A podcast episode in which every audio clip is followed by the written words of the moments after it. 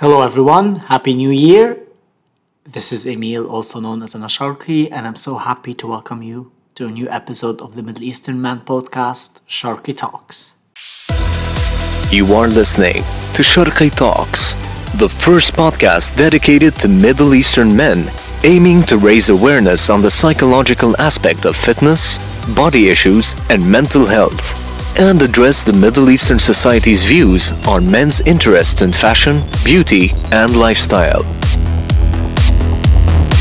So here it is. It's that time of the year. It's that time where everyone wants to be fit, everyone wants to go to the gym, and everyone wants to be healthy. It's this time of the year when people full of good intentions flood into the gym. Gym owners are very happy. But how many of these people really continue throughout the year?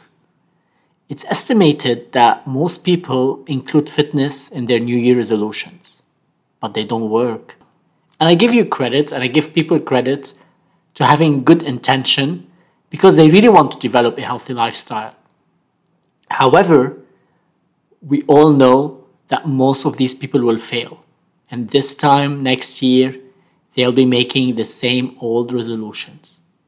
So for those of you who are really looking to lose weight, be healthier, and go to the gym in a committed way, I'm going to share with you one thing that you can do to make sure that you hit and surpass your goals this year. Don't be fooled, it's not that simple, and it's not a simple resolution. In today's episode, I'm going to be talking about why fitness as a resolution, it doesn't work all the time.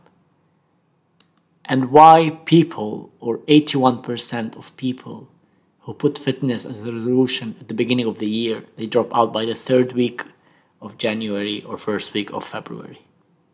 So for those of you who are looking to lose weight, get stronger, and just feel healthier this year, this episode is for you. And I'm going to make sure that after you listen to this, you're going to realize that fitness as a resolution is not as easy, as simple as you think, but it's very achievable if you commit to it. It's quite simple. Change is hard. There are no two ways about it. First, you have to overcome the existing habits to be able to form new habits. Resolution is driven by motivation, and motivation is driven by emotion. And since motivation is based on emotion, it can't last long. Usually, motivation works for a short-term objective. Think of it this way, no one can laugh or cry indefinitely. Many of you buy gym memberships at the beginning of the year with the best intentions in mind. But the commitments are made in an emotional state. It's the new year, I want to lose weight, you're motivated, I want to work out, I can do it. But no one really thinks about the work that you have to do and the habits that you need to change behind it. So let's discuss why these fitness resolutions fail and how you can try and fix them and have a successful fit year. First mistake. People try to change everything at once. In the world of health or fitness, everything seems to be in extremes. It's all in or all nothing. But honestly, it doesn't work this way. You cannot just change your entire habits overnight. For example, if you don't work out, you cannot just work out every day. If you don't eat healthy, you're going to just like change drastically your uh, eating habits. It has to come in steps, and it has to start with one thing that you need to change. Personally, I recommend start changing the level of activity. For example, if you're doing two thousand steps, start by doing five thousand. If you're going to the gym once, start by going two to three times. Reason number two, people start often with a habit that's too big. So let's say most of people, when I see them in the new year, they be like, Emil, I'm going to exercise five days a week. I'm going to lose ten kilos and twenty-five percent of body fat in the next four months. I mean, I'm all about all these big goals. I'm all about this motivation, but every goal starts with a single step. This is one of the biggest mistakes that fitness resolutions put pressure on you. And this is one of the biggest mistakes that you people can do. Don't make big goals that you actually don't know the work and effort it requires to get there. For example, you cannot drop twenty percent of body fat in four weeks. It's like physically impossible. And you cannot as well do all these drastic changes at once.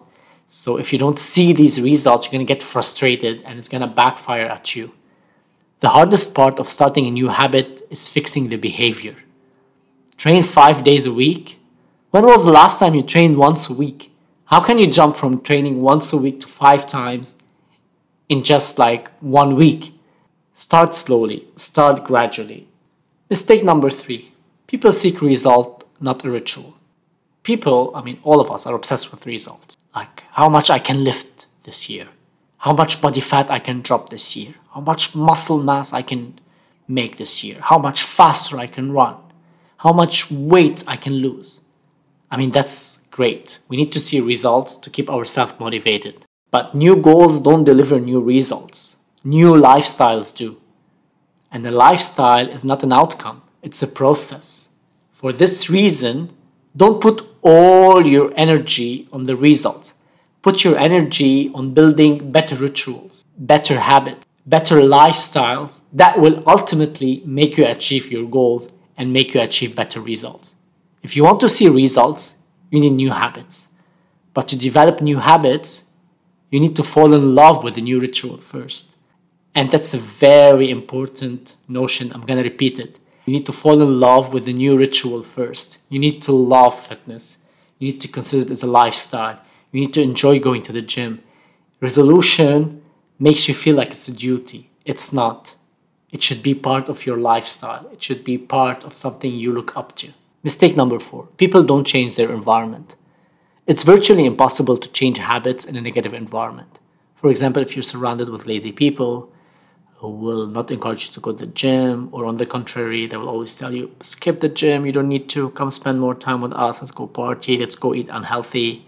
The habit's not going to change. Your lifestyle is massively affected by the environment you live in each day. So the single biggest change that will make a new habit easier is performing it in an environment that's designed to make that habit succeed. So surround yourself with positive people. Listen to motivational podcasts, follow people who motivate you to stay active and make you feel good about yourself. There are plenty of things that you can change within your environment, so your habit will succeed eventually. Mistake number five. People assume that small changes don't add up.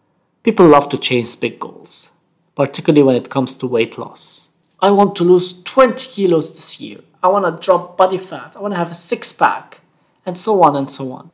And as a result, they assume that in order to have that or to achieve that, they have to do something big, something exceptional, something drastic. And they usually go to extreme. The habits you have today, good or bad, are the sum of small changes that you've done over the time. Getting one percent better every day adds up over time. Learn this. Small changes do add up. They create a domino effect in other areas of your life. Just start small. And every day, you get closer to your goal. So finally, what is the winning recipe? Discipline and consistency. Discipline means repetitive and sometimes boring actions. There are no shortcuts. Discipline builds consistency, and consistency yields habits. It's those habits that in the end will ultimately define success. It's those habits that ultimately gonna make your fitness resolution succeed, or you're gonna have a full year of being fit and healthy and adopting healthy habit. That's it for today. Thank you all for listening, and I hope you enjoyed the episode. If you like this episode, please save it, share it, and subscribe to my channel. And I'm waiting for your messages and feedback on my Instagram at Ana underscore Sharky, or the podcast Instagram page at Sharky Talks. And I'm looking forward to catching you on the next episode. Until then, stay safe and remember, be fit and stay healthy. This podcast is for educational and motivational purposes. All opinions and advice shared and put forward in this episode by myself and my guests are our personal point of views and do not represent nor are affiliated with any entity or institution we belong to. Any reliance on the information provided is at your own choice.